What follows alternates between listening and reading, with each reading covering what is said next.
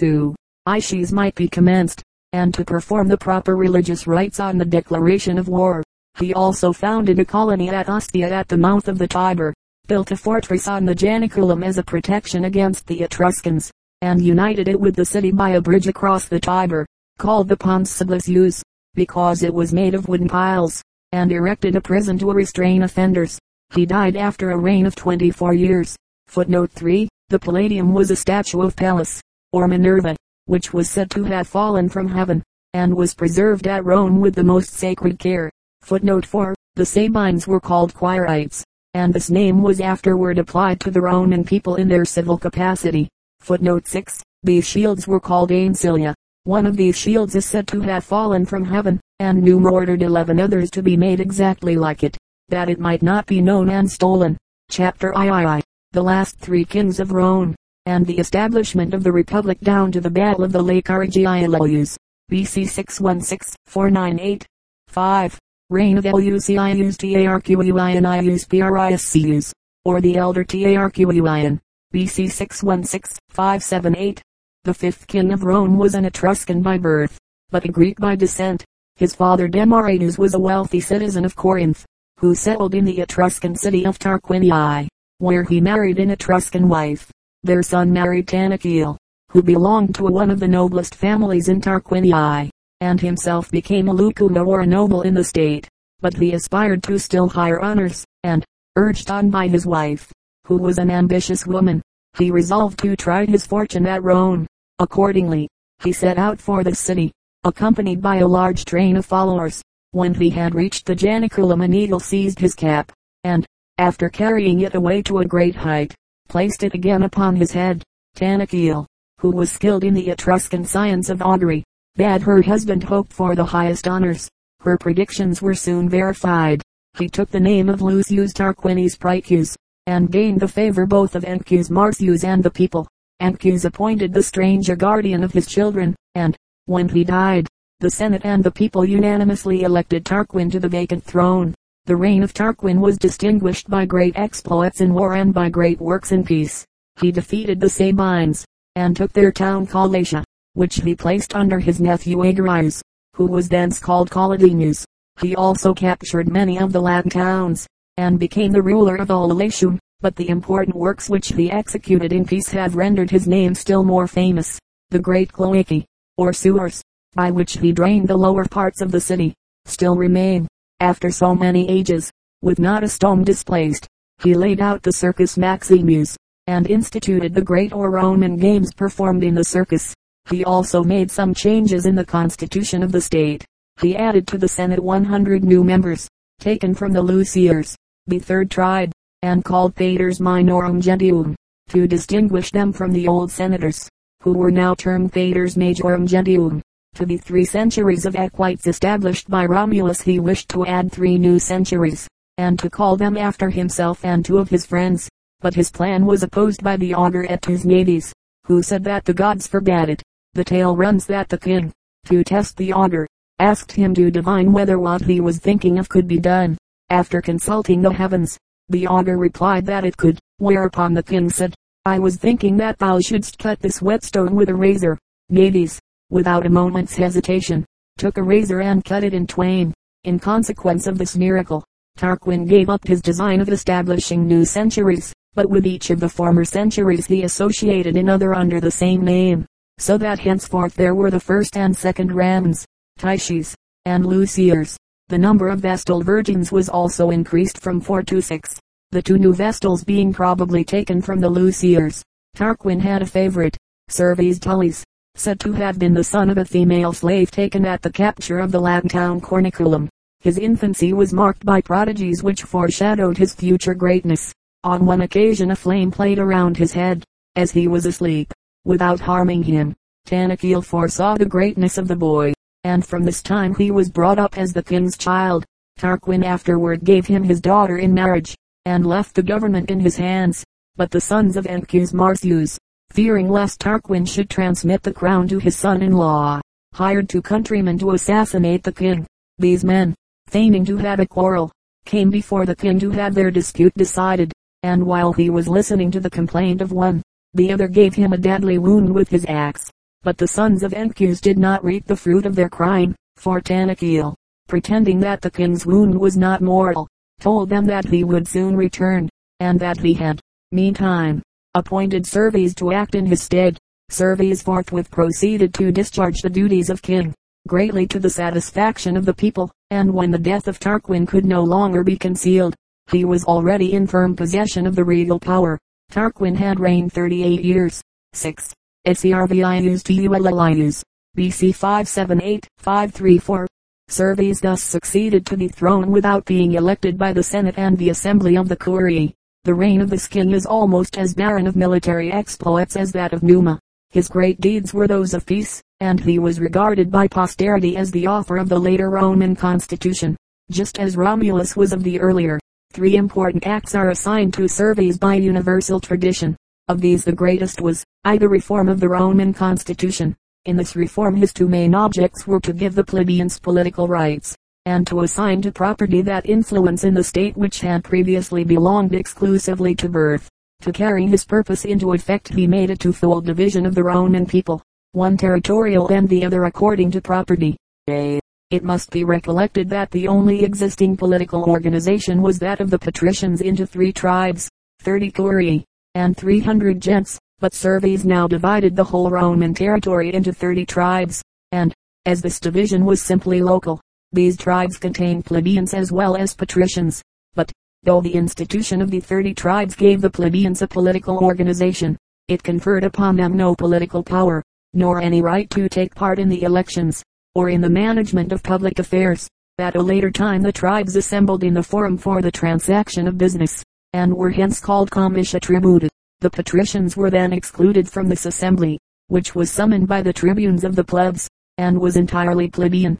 The means by which Servius gave the plebeians a share in the government was by establishing a new popular assembly, in which patricians and plebeians alike voted. It was so arranged that the wealthiest persons, whether patricians or plebeians, possessed the chief power.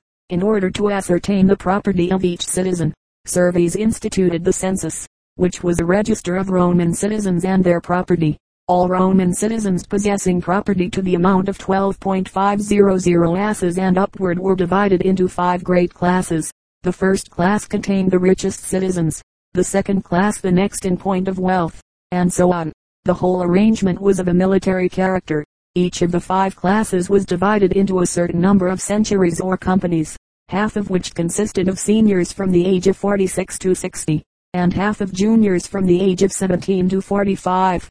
All the classes had to provide their own arms and armor, but the expense of the equipment was in proportion to the wealth of each class. The five classes formed the infantry. To these five classes were added two centuries of smiths and carpenters, and two of trumpeters and horn blowers. These four centuries voted with the classes. Those persons whose property did not amount to 12.500 asses were not included in the classes, and formed a single century. At the head of the classes were the equites or cavalry. These consisted of 18 centuries, six being the old patrician equites, as founded by Romulus and augmented by Tarquinius Priscus, and the other 12 being chosen from the chief plebeian families. The centuries formed the new National Assembly. They mustered as an army in the Campus Martius, or the field of Mars, on the banks of the Tiber, outside the city. They voted by centuries, and were hence called the Comitia Centuriata. Each century counted as one vote, but did not consist of the same number of men. On the contrary, in order to give the preponderance to wealth, the first or richest class contained a far greater number of centuries than any of the other classes as will be seen from the table below. Although they must at the same time have included a much smaller number of men, the equites and first class alone amounted to 100 centuries, or more than half of the total number, so that, if they agreed to vote the same way, they possessed at once an absolute majority. An advantage was also given to age, for the seniors, though possessing an equal number of votes, must of course have been very inferior in number to the juniors. Servius made the Comitia Centuriata the sovereign assembly of the nation, and he accordingly transferred to it from the Comitia Curiata the right of electing kings and the higher magistrates, of enacting and repealing laws, and of deciding in cases of appeal from the sentence of a judge but he did not dare to abolish the old patrician assembly, and was even obliged to enact that no vote of the comitia centuriata should be valid till it had received the sanction of the comitia curiata. Thus, in consequence of the legislation, we shall find that Rome subsequently possessed three sovereign assemblies. 1. The comitia centuriata, consisting of both patricians and plebeians, and voting according to centuries. 2. The comitia curiata, consisting exclusively of patricians, and voting according to curiae. 3. The comitia tributa, exclusively of plebeians, and voting according to tribes. II. The second great work of Servius was the extension of the Pomoerium, or hallowed boundary of the city, and the completion of the city by incorporating with it the Quirinal, Viminal, and Esquiline hills. He surrounded the whole with a stone wall, called after him the wall of Servius Tullius, and from the Porta Collina to the Esquiline gate, where the hill sloped gently to the plain, he constructed a gigantic mound nearly a mile in length, and about 100 feet in breadth and 30 in depth, from which the earth of the mound was dug. Rome acquired a circumference of five miles, and this continued to be the legal extent of the city till the time of the emperors, although suburbs were added to it. III. An important alliance with the Latins, by which Rome and the cities of Latium became the members of one great league, was one of the great events which distinguished the reign of Servius. Servius gave his two daughters in marriage to the two sons of Tarquinius Priscus. Lucius, the elder, was married to a quiet and gentle wife, Aruns, the younger, to an aspiring and ambitious woman. The character of the two brothers was the very opposite of the wives who had fallen to their lot, for Lucius was proud and haughty, but Aruns unambitious and quiet. The wife of Aruns, enraged at the long life of her father, and fearing that at his death her husband would tamely resign the sovereignty to his elder brother, resolved to murder both her father and husband. Her fiendish spirit put into the heart of Lucius thoughts of crime which he had never entertained before. Lucius made way with his wife, and the younger Tullia with her husband, and the survivors, without even the show of mourning, were straightway joined in unhallowed wedlock. Tullia now incessantly urged her husband to murder her father, and thus obtain the kingdom which he so ardently coveted. Tarquin formed a conspiracy with the patricians, who were enraged at the reforms of Servius, and when the plot was ripe he entered the forum arrayed in the kingly robes, seated himself in the royal chair, in the senate house, and ordered the senators to be summoned to him as their king. At the first news of the commotion Servius hastened to the senate house, and, standing at the doorway, bade Tarquin to come down from the throne, but Tarquin sprang forward, seized the old man, and flung him down the stone steps, covered with blood. The king hastened home, but, before he reached it, he was overtaken by the servants of Tarquin, and murdered. Tullia drove to the Senate house and greeted her husband as king, but her transports of joy struck even him with horror. He bade her go home, and, as she was returning, her charioteer pulled up and plonked out the corpse of her father lying in his blood across the road. She commanded him to drive on. The blood of her father spurted over the carriage and on her dress, and from that day forward the place bore the name of the Wicked Street. The body lay unburied, for Tarquin said, scoffingly, Romulus too went without burial, and this impious mockery is said to have given rise to his surname of Superbus, or the Proud. Servius had reigned 44 years. 7. Reign of Lucius Tarquinius or the Proud, BC 534-510. Tarquin commenced his reign without any of the forms of election. One of his first acts was to abolish all the privileges which had been conferred upon the plebeians by Servius. He also compelled the poor to work at miserable wages upon his magnificent buildings, and the hardships which they suffered were so great that many put an end to their lives.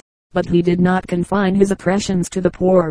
All the senators and patricians whom he mistrusted, or whose wealth he coveted, were put to death or driven into exile. He surrounded himself with a bodyguard, by whose means he was enabled to carry out his designs. But, although a tyrant at home, he raised the state to great influence and power among the surrounding nations, partly by his alliances and partly by his conquests. He gave his daughter in marriage to Octavius Mamilius, of Tusculum, the most powerful of the Latins, by whose means he acquired great influence in Latium. Any Latin chiefs like Turnus Herdonius, who attempted to resist him, were treated as traitors, and punished with death. At the solemn meeting of the Latins at the Alban Mount, Tarquin sacrificed the bull on behalf of all the allies, and distributed the flesh to the people of the League. Strengthened by this Latin alliance, Tarquin turned his arms against the Volscians. He took the wealthy town of Suessa Pometia, with the spoils of which he commenced the erection of a magnificent temple on the Capitoline hill, which his father had vowed. This temple was dedicated to the three gods of the Latin and Etruscan religions, Jupiter, Juno, and Minerva. A human head kaput, fresh, bleeding and in decayed, is said to have been found by the workmen as they were digging the foundations, and being accepted as a sign that the place was destined to become the head of the world. The name of Capitolium was given to the temple, and thence to the hill. In a stone vault beneath were deposited the Sibylline books, containing obscure and prophetic sayings. One day a Sibyl, a prophetess from Cumae, appeared before the king and offered to sell him nine books. Upon his refusing to buy them she went away and burned three, and then demanded the same sum for the remaining six as she had asked for the nine. But the king laughed, whereupon she again burned three and then demanded the same sum as before for the remaining three. Wondering at this strange conduct, the king purchased the books. They were placed under the care of two patricians, and were consulted when the state was in danger. Tarquin next attacked Gabii, one of the Latin cities, which refused to enter into the league. Unable to take the city by force, he had recourse to stratagem. His son, Sextus, pretending to be ill, treated by his father, and covered with the bloody marks of stripes, fled to Gabii. The infatuated inhabitants entrusted him with the command of their troops, and when he had obtained the unlimited confidence of the citizens, he sent a messenger to his father to inquire how he should deliver the city into his hands. The king, who was walking in his garden when the messenger arrived, made no reply, but kept striking off the heads of the tallest poppies with his stick. Sextus took the hint. He put to death or banished, on false charges, all the leading men of the place, and then had no difficulty in compelling it to submit to his father. In the midst of his prosperity Tarquin was troubled by a strange portent. A serpent crawled out from the altar in the royal palace, and seized on the entrails of the victim. The king, in fear, sent his two sons, Titus and Aruns, to consult the oracle at Delphi. They were accompanied by their cousin L. Brutus. One of the sisters of Tarquin had been married to M. Brutus, a man of great wealth, who died, leaving two sons under age.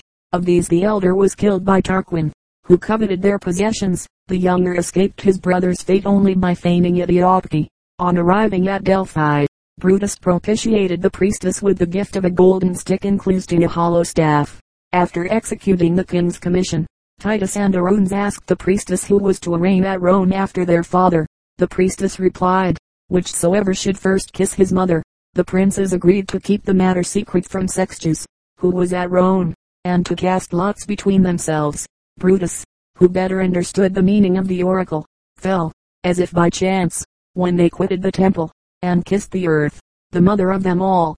Soon afterward Tarquin laid siege to Ardea, a city of the Rutulians.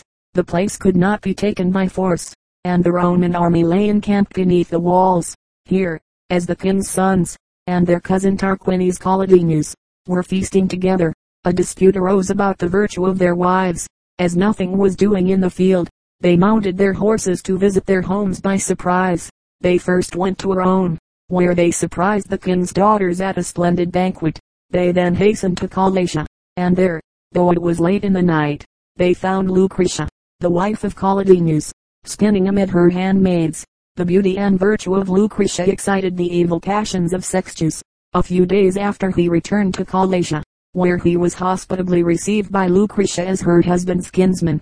In the dead of night he entered her chamber with a drawn sword, threatening that, if she did not yield to his desires, he would kill her and lay by her side a slave with his throat cut, and would declare that he had killed them both taken in adultery.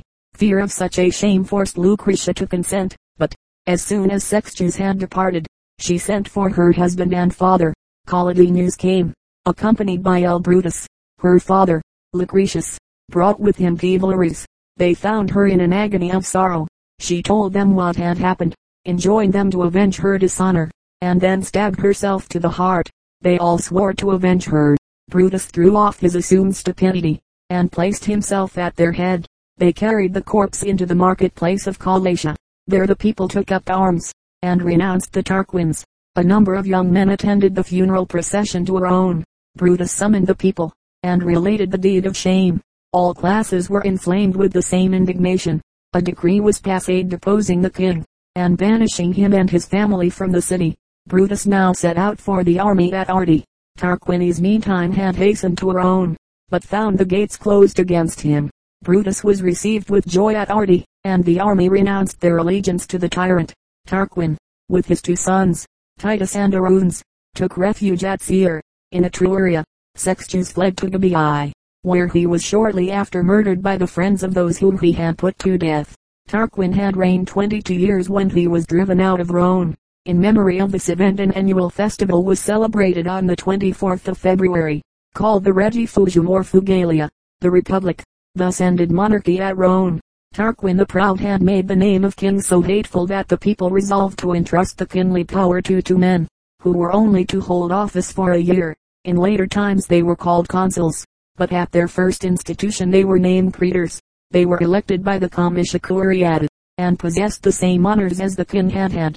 The first consuls were L. Brutus and Tarquinius Collatinus BC 509, but the people so hated the very name and race of Tarquin, that Collatinus was obliged to resign his office and retire from Rome. P. Valerius was elected consul in his place. Meantime ambassadors came to Rome from Tarquin, asking that his private property should be given up to him. The demand seemed just to the Senate and the people, but, while the ambassadors were making preparation for carrying away the property, they formed a conspiracy among the young Roman nobles for the restoration of the royal family. The plot was discovered by means of a slave, and among the conspirators were found the two sons of Brutus himself. But the consul would not pardon his guilty children, and ordered the lictors to put them to death with the other traitors. The agreement to surrender the property was made void by this attempt at treason. The royal goods were given up to the people to plunder. As the plot had failed, Tarquin now endeavored to recover the throne by arms. The people of Tarquinii and Veii espoused the cause of their Etruscan kinsmen, and marched against Rome. The two consuls advanced to meet them. When Aruns, the king's son, saw Brutus at the head of the Roman cavalry, he spurred his horse to the charge. Brutus did not shrink from the combat, and both fell from their horses mortally wounded by each other's spears. A desperate battle between the two armies now followed. Both parties claimed the victory, till a voice was heard in the dead of night, proclaiming that the Romans had conquered, as the Etruscans had lost one man more. Alarmed at this, the Etruscans fled, and Valerius, the surviving consul, returned to Rome, carrying with him the dead body of Brutus. The matrons mourned for Brutus a whole year, because he had revenged the death of Lucretia. This was the first war for the restoration of Tarquin. Valerius was now left without a colleague, and as he began to build a house on the top of the hill Velia, which looked down upon the forum, the people feared that he was aiming at kingly power. Thereupon Valerius not only pulled down the house, but, calling an assembly of the people, he ordered the lictors to lower the fasces before them, as an acknowledgment that their power was superior to his. He likewise brought forward a law enacting that every citizen who was condemned by a magistrate should have a right of appeal to the people. Valerius became, in consequence, so popular that he received the surname of Publicola, or the people's friend. Valerius then summoned an assembly for the election of a successor to Brutus, and Este, Lucretius was chosen. Lucretius, however, lived only a few days, and M. Horatius was elected consul in his place. It was Horatius who had the honor of consecrating the temple on the Capitol, which Tarquin had left unfinished when he was driven from the throne. The second year of the Republic BC 508 witnessed the second attempt of Tarquin to recover the crown. He now applied for help to Lars Porsena, the powerful ruler of the Etruscan town of Clusium, who marched against Rome at the head of a vast army. The Romans could not meet him in the field, and Porsena seized without opposition the Janiculum, a hill immediately opposite the city, and separated from it only by the Tiber. Rome was now in the greatest danger, and the Etruscans would have entered the city by the Sublician bridge had not Horatius Cocles, with two comrades, kept the whole Etruscan army at bay while the Romans broke down the bridge behind him. When it was giving way he sent back his two companions, and withstood alone the attacks of the foe till the cracks of the falling timbers and the shouts of his countrymen told him that the bridge had fallen. Then praying, O Father Tiber, take me into thy charge and bear me up. He plunged into the stream and swam across in safety. Amid the arrows of the enemy, the state raised a statue in his honor, and allowed him as much land as he could plow round in one day. Few legends are more celebrated in Roman history than this gallant deed of Horatius, and Roman writers love to tell how well Horatius kept the bridge in the brave days of old. The Etruscans now proceeded to lay siege to the city, which soon began to suffer from famine. Thereupon a young Roman, named Semuchus, resolved to deliver his country by murdering the invading king. He accordingly went over to the Etruscan camp, but, ignorant of the person of Porsena, killed the royal secretary instead, seized and threatened with torture. He thrust his right hand into the fire on the altar, and there let it burn, to show how little he heeded pain. Astonished at his courage, the king bade him depart in peace, and Mucius, out of gratitude, advised him to make peace with Rome, since 300 noble youths, he said, had sworn to take the life of the king, and he was the first upon whom the lot had fallen. Mucius was henceforward called Scaevola, or the left-handed, because his right hand had been burnt off. Porsena, alarmed for his life, which he could not secure against so many desperate men, forthwith offered peace to the Romans on condition of their restoring to the Veientines the land which they had taken from them. These terms were accepted, and Porsena withdrew his troops from the Janiculum after receiving ten youths and ten maidens as hostages from the Romans. Cloelia, one of the maidens, escaped from the Etruscan camp, and swam across the Tiber to her own. She was sent back by the Romans to Porsena, who was so amazed at her courage that he not only set her at liberty, but allowed her to take with her those of the hostages whom she pleased. Thus ended the second attempt to restore the Tarquins by force. After Porsena quitted Rome, Tarquin took refuge with his son-in-law, Octavius Mamilius, of Tusculum. The thirty Latin cities now espoused the cause of the exiled king, and declared war against Rome. The contest was decided by the Battle of the Lake Regillus, which was long celebrated in Roman story, and the account of which resembles one of the battles in the Iliad. The Romans were commanded by the dictator, Aposthumes, and by Tebuches, the master of the horse. At the head of the Latins were Tarquin and Octavius Mamilius. The struggle was fierce and bloody, but the Latins at length fled. Almost all the chiefs on either side fell in the conflict, or were grievously wounded. Titus, the son of Tarquin, was killed, and the aged king was wounded, but escaped with his life. It was related in the old tradition that the Romans gained this battle by the assistance of the gods Castor and Pollux, who were seen charging the Latins at the head of the Roman cavalry and who afterward carried to Rome the tidings of the victory. A temple was built in the Forum on the spot where they appeared, and their festival was celebrated yearly. This was the third and last attempt to restore the Tarquins. The Latins were completely humbled by this victory. Tarquinius Superbus had no other state to which he could apply for assistance. He had already survived all his family, and he now fled to Cumae, where he died a wretched and childless old man BC 496. Footnote 8. The following table will show the census of each class, and the number of centuries which each contained. Equites. Century 18 First Class. Census 100.000 asses and upward. Century Seniorum 40 Century Juniorum 40 82 Century Fabrum Smiths and Carpenters to Second Class. Census 75.000 asses and upward. Century Seniorum 10 Century Juniorum 10 23rd Class. Census 50.000 asses and upward. Century Seniorum 10 Century Juniorum 10 24th Class. Census 25.000 asses and upward.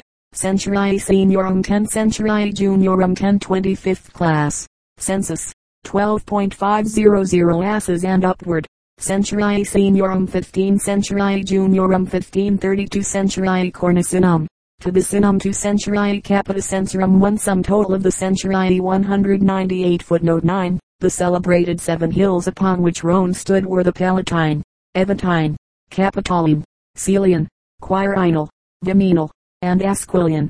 The Mons Pensis was not included within the Servian wall. Footnote 10. The following genealogical table exhibits the relationship of the family, Demaratus of Corinth, Tarquius Prius Aruns, Tarquinia, Tarquinia, Ltarquius Aruns, Agarius, married married S U P R B U S.